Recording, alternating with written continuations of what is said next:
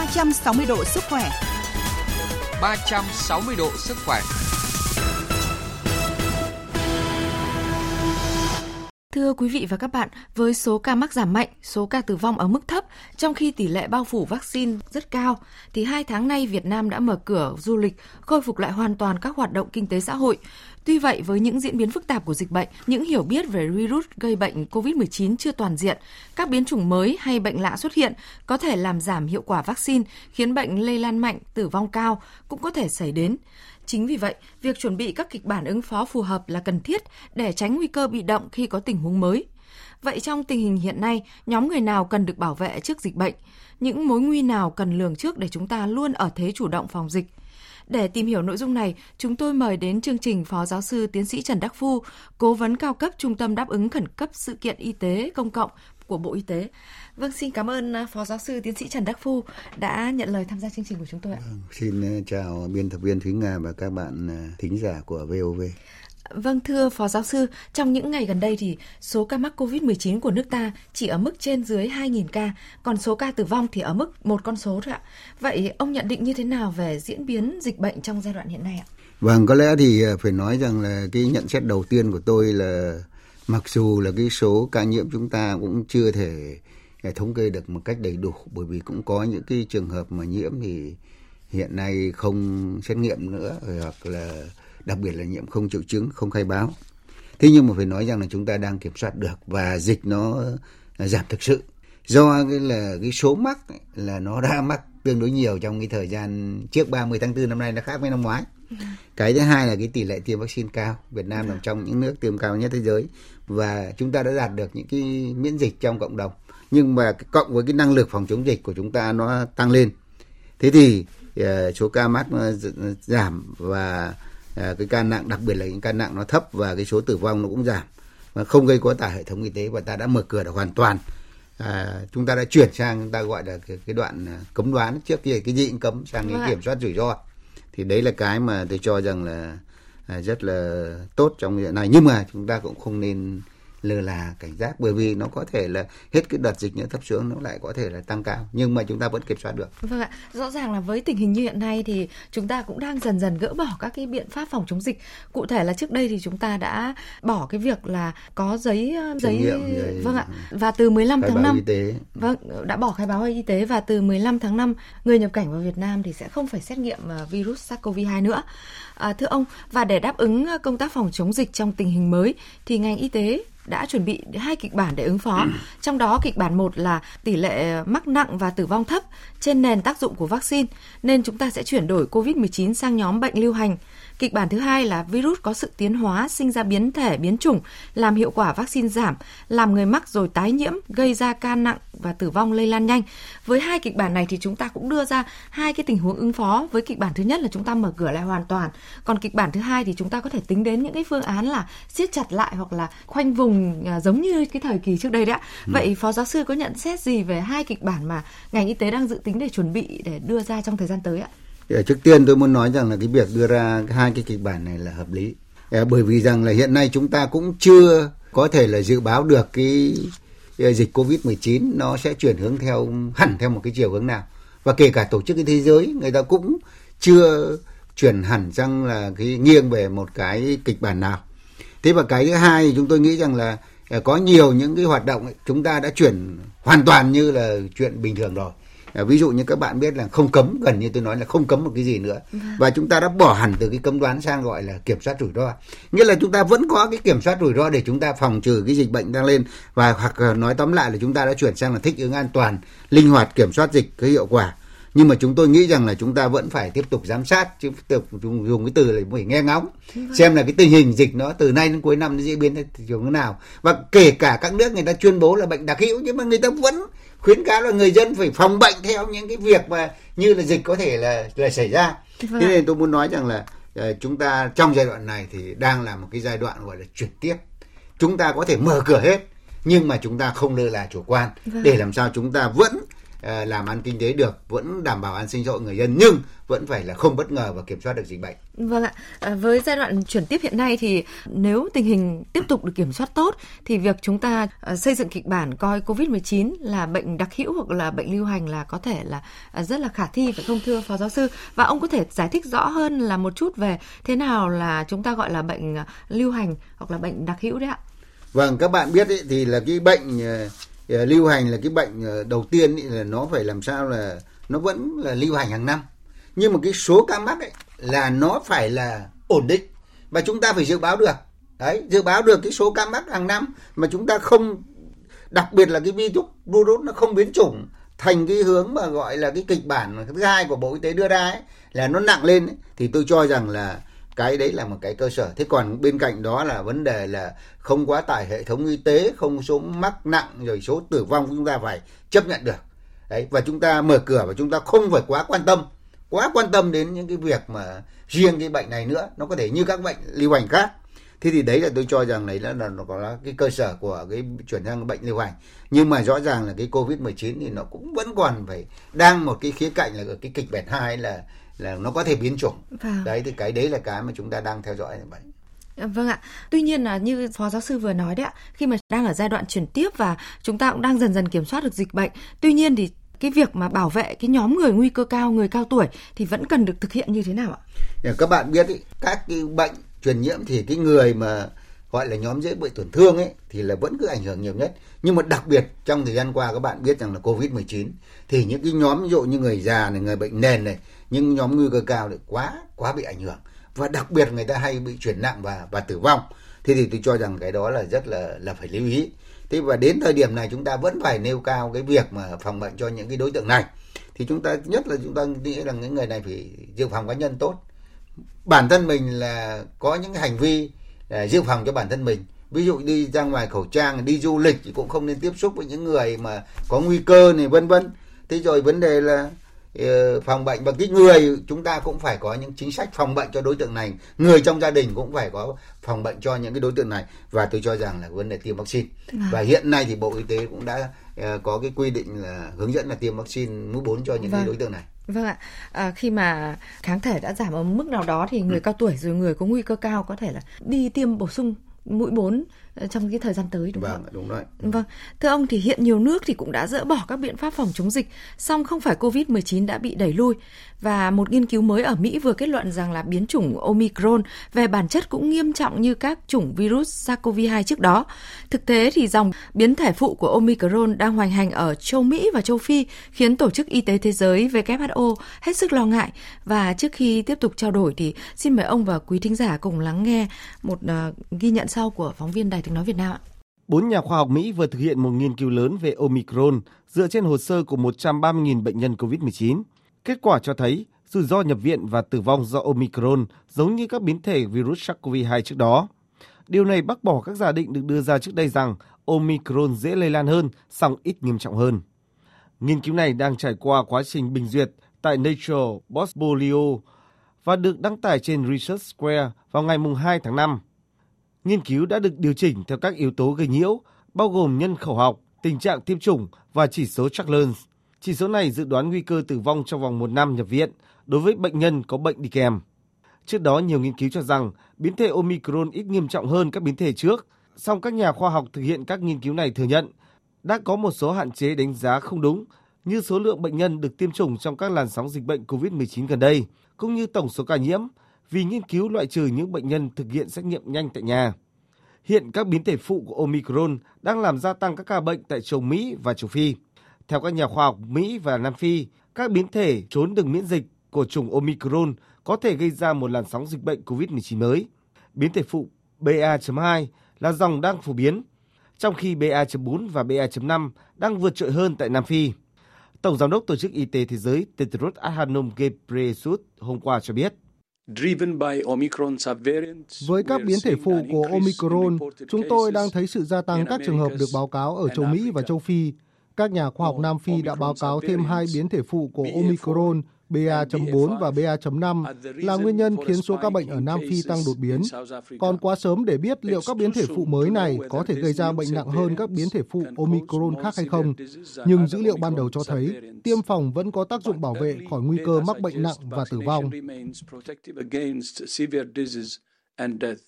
Người đứng đầu WHO tiếp tục cảnh báo về những hệ quả nghiêm trọng của việc hạn chế xét nghiệm, có thể khiến thế giới mù mờ về những biến thể đột biến của virus SARS-CoV-2 nguy hiểm tiềm năng. Theo Tổng Giám đốc WHO, thế giới đang chơi với lửa. Ngọn lửa COVID-19 đã giết chết hơn 6 triệu người, dựa theo các báo cáo chính thức từ các quốc gia. Hôm qua, Ủy viên Liên minh châu Âu phụ trách vấn đề y tế và an toàn thực phẩm Stella Kyriakides cho rằng đại dịch COVID-19 vừa bước sang giai đoạn mới nhưng chưa phải là giai đoạn kết thúc. Bình luận về việc hầu hết các nước EU đã dỡ bỏ hoặc nới lỏng phần lớn các biện pháp hạn chế phòng dịch, bà Stella Kyriakides thận trọng khuyến nghị các nước thành viên không nên vội chủ quan trước dịch bệnh và rằng luôn có nguy cơ xuất hiện đợt bùng phát mới. Vâng, thưa Phó Giáo sư Tiến sĩ Trần Đắc Phu, sau khi nghe tổng hợp của biên tập viên chúng tôi thì ông có nhận xét gì về những cái biến đổi không ngừng của virus SARS-CoV-2 mà các nước đang lo ngại đấy ạ? Các bạn biết ý, thì là cái biến chủng của virus thì thường nó cũng biến đổi là cái chuyện bình thường. Như là tôi nói ví dụ như là cúm ấy là nó biến chủng hàng năm đấy chúng ta phải sản xuất cái vaccine cúm theo hàng năm là theo cái để phù hợp với những từng cái biến chủng đó. Thế còn cái virus SARS-CoV-2 thì các bạn biết rằng là à, từ cái thời kỳ mà nó có đến bây giờ thì nó nào là vấn đề alpha rồi beta rồi gamma rồi delta rồi hiện nay omicron và còn nhiều các biến thể khác mà chúng ta không kể. Nhưng đặc biệt người ta thấy rằng là uh, covid 19 thì nó uh, biến đổi phức tạp và khó lường đến bây giờ tổ chức y tế thế giới cũng đưa ra là cái việc mà nặng nhẹ rồi lan truyền nó cũng uh, thời điểm các cái thời điểm khác nhau của từng loại biến chủng. Và tôi cho rằng là uh, cái quan trọng là chúng ta phải lưu ý những cái biến chủng mà gọi là biến chủng đáng quan ngại nghĩa là biến chủng nặng. Và nó gây ra cái việc mà quá tải hệ thống y tế và gây ra tử vong. Và đặc biệt hiện nay chúng ta cũng phải quan tâm hơn nữa là những cái biến thể này nó có bị vô hiệu hóa cái vaccine mà chúng ta đang sử dụng vâng. hay không và như vậy chúng ta vẫn phải tiếp tục theo dõi những cái biến thể để đưa ra những cái kịch bản đáp ứng à, một cách phù hợp mà tôi vẫn nói rằng là căn cứ vào đánh giá đúng cái nguy cơ để mà có cái đáp ứng phù hợp. Vâng và điều tất cả các nước đều lo lắng thì tôi nghĩ rằng đó là cái việc mà các biến thể mới có làm giảm cái hiệu lực hiệu quả của vaccine hay không thôi. Vâng. Và còn khi chúng ta có vaccine thì chúng ta vẫn có cái cơ sở đúng để rồi. mà chúng ta phòng chống Covid-19. Vâng, quý vị và các bạn đang nghe chương trình 360 độ sức khỏe với chủ đề là kịch bản chuyển đổi Covid-19 giai đoạn mới vẫn cần lường trước những mối nguy hiểm của dịch bệnh với sự tham gia của Phó Giáo sư Tiến sĩ Trần Đắc Phu, Cố vấn cao cấp Trung tâm đáp ứng khẩn cấp sự kiện y tế công cộng của Bộ Y tế. Vâng thưa Phó Giáo sư, cũng mới đây thì Tổ chức Y tế Thế giới cũng đưa ra con số ước tính đến thời điểm này thì thế giới đã có đến 14,9 triệu người tử vong thay vì là con số hiện nay là hơn 6 triệu ca tử vong, tức là gấp gần 3 lần ạ. Vậy thì con số thực tế tử vong của COVID-19 đã cao hơn rất nhiều so với con số mà các nước đã báo cáo với Tổ chức Y tế Thế giới ạ. Vậy ờ, Phó Giáo sư có đánh giá như thế nào về những con số tử vong mà COVID-19 gây ra mà mới đây Tổ chức Y tế Thế giới đã đưa ra như vậy ạ? Trước tiên các bạn biết là COVID-19 thì người ta đánh giá đấy là một bệnh nhân mà thì phải xét nghiệm, có dương tính thì và các bạn biết là nhiều những trường hợp là là không xét nghiệm được thế rồi vấn đề là tử vong do các cái cái covid 19 khi kết hợp với bệnh nền có khi lại cũng quy vào cái tử vong của các cái bệnh khác. À. thế và uh, để mà thực tế thì chúng ta phải yêu cầu xét nghiệm được hết nhưng mà tôi vừa nói là không xét nghiệm được. À. và đặc biệt các cái năng lực của các cái nước một số nước là năng lực xét nghiệm cũng yếu nhất là các nước châu phi. Và tôi cho rằng là như vậy là cái con số báo cáo bao giờ nó cũng thấp hơn cái con số mà uh, mà thực tế. vâng đấy và à, cái dự báo của WHO thì người ta có những cái cơ sở để người ta có những cái dự báo uh, giữa cái việc mà kể cả cái số mắc hiện tại với cái số mắc mà uh, thống kê báo cáo và kể cả những cái số tử vong hiện tại với cái sự và cái số thống kê báo cáo. Bởi vì các bạn biết rằng là cái hệ thống báo cáo của các nước y tế các nước trên thế giới thì nhiều nước cũng còn khó khăn lắm. Vâng và trong giai đoạn dịch bệnh thì nhiều khi là tập trung để mà điều trị cũng như là giúp đỡ các bệnh nhân. Nhiều khi là bệnh nhân có những thời điểm cam go bệnh nhân tử vong còn không được báo cáo đầy đủ cơ. Vâng. vâng ạ và thực tế này đã diễn ra ở một số nước trong khu vực của chúng ta À, thưa phó giáo sư, như vậy thì ở kịch bản thứ hai, tức là kịch bản mà à, virus biến đổi nhiều hơn và gây ra những ca nặng và tử vong nhiều hơn, làm giảm hiệu quả của vaccine, thì à, thưa ông nếu trở lại cái hoàn cảnh như vậy thì theo phó giáo sư thì liệu chúng ta có thể ứng phó được kịp thời không ạ? Trước tiên tôi phải khẳng định là chúng ta có thể ứng phó được kịp thời. Tại sao là vậy? Nhất là chúng ta bây giờ chúng ta đã hiểu được cái con virus này rồi chứ còn cái dịch đầu tiên thì chúng ta không thể nhiều cái nhà khoa học vẫn cứ nói rằng nó lây thế nọ lây thế kia và rất sợ không khí nọ vân vân. Thì thực tế bản chất nó vẫn là lây theo bệnh đường hô hấp thôi vẫn cứ là giọt bắn thôi. Và khi chúng ta hiểu được thì chúng ta có được uh, các cái phương án phòng bệnh nó tốt và cũng như là phương án điều trị. Và đặc biệt hiện nay là chúng ta đã có kinh nghiệm một cái năng lực điều trị Vâng. rồi năng lực phát hiện năng lực giám sát của chúng ta và kể cả cái ý thức của người dân cũng phòng bệnh tốt hơn và đặc biệt là qua cái dịch mà xảy ra ở phía nam trong cái thời kỳ năm ngoái thì chúng ta đã có như rất nhiều những cái uh, chuẩn bị cái cách Ờ, ứng phó khi mà chủng nặng nó như thế nào, khi mà dịch nó lan rộng hay làm sao. Và không phải chỉ những cái ứng phó về y tế đâu, mà cả những ứng phó về vấn đề xã hội, vấn đề đảm bảo an sinh xã hội người dân. Ví dụ như phong tỏa như thế nào, rồi cách ly như thế nào, rồi vân vân. Thì chúng tôi nghĩ rằng là chúng ta có thể là đáp đáp ứng được. Nhưng mà bên cạnh đó tôi cũng lưu ý rằng là chúng ta cũng phải có những chuẩn bị, không để mà bất ngờ. Vâng. nhưng vâng. mọi việc mà không ta không chuẩn bị trước mà khi mà nó ập đến mà chúng ta không có được cái uh, chuẩn bị thì lúc đó chúng ta không thể mà đáp ứng một cách nó kịp thời được bởi vì cái khi mà cái chủng nó cứ âm thầm âm thầm xong nó bùng lên một cách nó mạnh mẽ thì đáp ứng lại không kịp chẳng hạn Vâng ạ, à, và với biến chủng Omicron thì có cái độ lây lan mạnh. Nếu trong thời gian tới một biến chủng cũng lây lan um, lây lan mạnh và nguy hiểm xuất hiện thì việc chúng ta có thể thực hiện phong tỏa giống như Thượng Hải, Bắc Kinh để uh, thực hiện Zero Covid thì liệu theo phó giáo sư có khả thi không ạ? Theo tôi thì bây giờ chúng ta không nên làm như thế nữa. Mà tôi vẫn nói là đánh giá đến nguy cơ đến đâu đáp ứng đến đó. Và phong tỏa chúng ta phải phong tỏa sao cho nó nó đúng tôi vẫn nói là virus nó không bay từ nhà nọ sang nhà kia được. Nhưng mà trong thời gian trước ấy, các bạn biết rằng là à, bị một nhà thì là phong tỏa cả phố.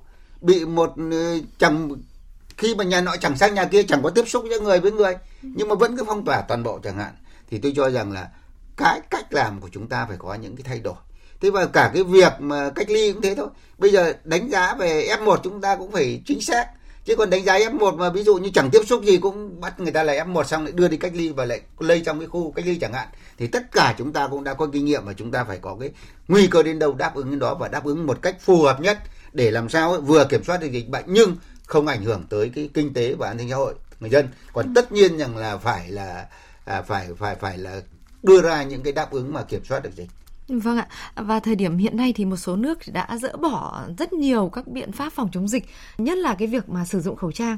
Theo Phó Giáo sư thì hiện nay chúng ta đã cần tính đến cái việc là bỏ khẩu trang khi mà uh, trong các cái sinh hoạt cộng đồng chưa ạ? Tôi nghĩ rằng là khẩu trang là một trong những biện pháp mà ờ, bảo vệ phòng chống không phải là chỉ phòng chống Covid-19 đâu, mà phòng chống cả các cái bệnh ờ, đường hô hấp khác.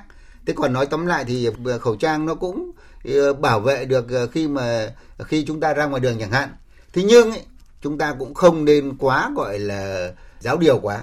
À, chúng ta đưa ra cái hình thức là theo tôi ấy, là uh, chúng ta uh, linh hoạt. À, ví dụ như là đeo khẩu trang thì ví dụ các bạn đi ra đường thoáng tập thể dục thì chúng ta chả cần đeo. Vâng. nhưng mà các bạn vào đám đông này môi trường kín này rồi đi xe buýt chúng ta vẫn cần phải đeo. Vâng. và cái đeo đó không phải là chỉ tốt cho phòng chống bệnh uh, covid 19 đâu nó có thể phòng cả cúm phòng được các cái bệnh khác nữa thì chúng tôi nghĩ rằng là chúng ta chuyển từ cái việc mà bắt buộc này chuyển từ vấn đề xử phạt này sang cái việc mà có thể là khuyến cáo này Đã. Vâng. thậm chí là khuyến khích này và có thể là chúng ta chỉ là yêu cầu tự nguyện của người dân thôi Đã. Vâng. và chúng ta đừng làm mất đi những cái gọi là cái dự phòng cá nhân vâng. ví dụ như là đeo khẩu trang ví dụ như rửa tay với xà phòng khử khuẩn vâng. đấy vâng. trước kia chúng ta chẳng có 5 ca chẳng có gì nhưng chúng ta vẫn thực hiện cái đó vâng. để chúng vấn đề chúng ta cách ly chúng ta không phải là cứ ngồi trong phòng kín là cách ly mà chúng ta hạn chế tiếp xúc với những người khác đấy cũng là cách ly cho học sinh bị bệnh sởi nghỉ học đấy cũng là cách ly. Vâng. đấy thì tôi nghĩ rằng chúng ta phải rất linh hoạt và đặc biệt là chuyển từ cấm đoán sang cái việc mà khuyến khích và tự nguyện. Và chúng ta thấy rằng có những cái gì trước kia chúng ta đang đưa vào luật hóa nghĩa là đưa vào pháp lý hóa thì giờ chúng ta cũng phải linh hoạt. Để làm sao là uh, cái việc mà không khó cho địa phương trong vấn đề là xử phạt các thứ vân vân Vâng ạ. À, thưa ông, hiện nay thì uh, số ca mắc của chúng ta đang giảm dần mà tỷ lệ tiêm chủng của Việt Nam lại đạt mức cao nhất thế giới đấy ạ. Như vậy thì miễn dịch cộng đồng của chúng ta rất lớn sau khi mà chúng ta đã có hàng triệu người mắc Covid-19 rồi. Vậy theo Phó Giáo sư thì đây có phải là cơ sở để chúng ta trở lại cuộc sống bình thường mới một cách toàn diện nhất trong cái thời gian tới không ạ? Các bạn biết là miễn dịch cộng đồng nó đạt được hai cái, một là vấn đề là nhiễm vâng tự nhiên, cái thứ hai là tỷ lệ tiêm chủng cao. Chúng ta chính vì cái chúng ta đạt được cao ở đó nên là sau cái đợt 30 tháng 4 1 tháng 5 nó không bùng dịch như năm 30 tháng 4 một năm như năm ngoái là như vậy. Thế nhưng mà các bạn biết rằng là cái Covid 19 này thì miễn dịch nó không không bền vững. Vâng. Những người nhiễm đổi vẫn nhiễm lại. Thì rồi những người tiêm chủng rồi kể cả ba mũi vẫn cứ là nhiễm lại vẫn là nguồn lây cho những người khác. Thì tôi cho rằng là cái việc mà chúng ta nói là cái câu từ miễn dịch cộng đồng để bền vững thì tôi cho rằng chưa đạt được ừ. nhưng mà có những vaccine ví dụ sởi chẳng hạn ví dụ như là bại liệt chẳng hạn chúng ta đạt được miễn dịch rất cần bền vững sau khi tiêm một cái là chúng ta không bị yeah. Dạ. nhiễm bệnh nữa thế thì rõ ràng là chúng ta phải có cái ứng xử một cách nó linh hoạt đối với cái cái vấn đề này thế tôi cho rằng là chúng ta cần phải có những cái đáp ứng linh linh hoạt thích ứng một cách linh hoạt như chúng ta vẫn theo nghị quyết 128 đấy.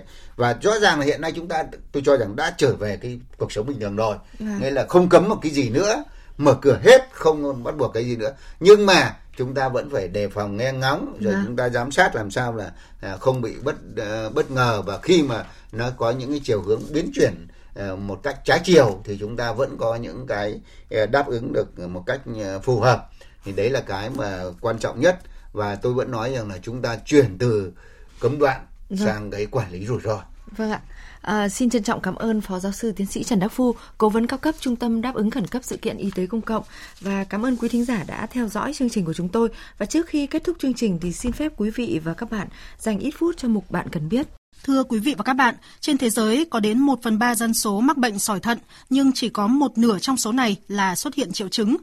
Nhiều trường hợp có sỏi mắc kẹt trong niệu quản, các triệu chứng lúc này mới bắt đầu xuất hiện. Triệu chứng thường gặp nhất là đau dữ dội với những cơn đau quặn thận, sau đó biến mất.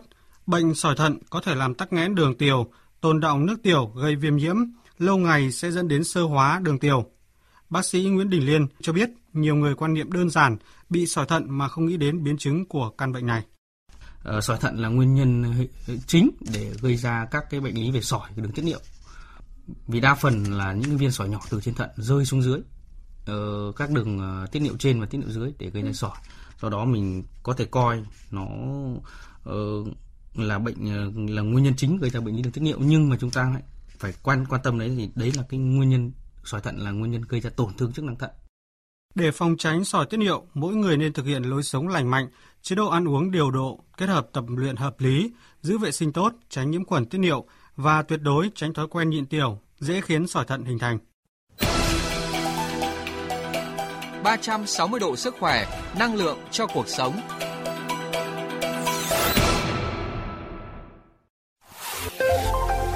Thưa quý vị và các bạn, thực phẩm bảo vệ sức khỏe ích niệu khang với thành phần chính là coles, chiết xuất từ hạt của loại bí ngô đặc biệt Escop và mầm đậu nành, nguyên liệu của hãng Frutarom Thụy Sĩ được sản xuất trong nhà máy Nutrafur SA tại Murcia, Tây Ban Nha, giúp hỗ trợ giảm tiểu đêm, tiểu nhiều lần, tiểu không kiểm soát, không tự chủ, tiểu rắt, tiểu són. Ích niệu khang hỗ trợ cho người bị hội chứng bàng quang tăng hoạt OAB. Ích niệu khang dùng được cho cả nam giới và phụ nữ bị tiểu đêm, tiểu nhiều lần, tiểu không kiểm soát, không tự chủ, tiểu rắt, tiểu són, người bị bàng quang tăng hoạt, OAB hay bàng quang kích thích. Quý vị nên uống ích niệu kham mỗi ngày 2 lần, mỗi lần 2 đến 3 viên trước bữa ăn 30 phút hoặc sau khi ăn 1 giờ. Mỗi đợt sử dụng liên tục từ 3 đến 6 tháng để đạt hiệu quả tốt nhất. Có thể uống ích niệu khang lâu dài, có thể sử dụng ích niệu khang cùng thuốc tây. Mọi thông tin về sản phẩm xin liên hệ số điện thoại miễn cước 1800 6723. Chú ý không dùng sản phẩm cho phụ nữ có thai, người mẫn cảm với bất kỳ thành phần nào của sản phẩm. Thực phẩm này không phải là thuốc, không thay thế thuốc chữa bệnh. Đến đây thì thời lượng của chương trình 360 độ sức khỏe đã hết. Xin chào tạm biệt và hẹn gặp lại.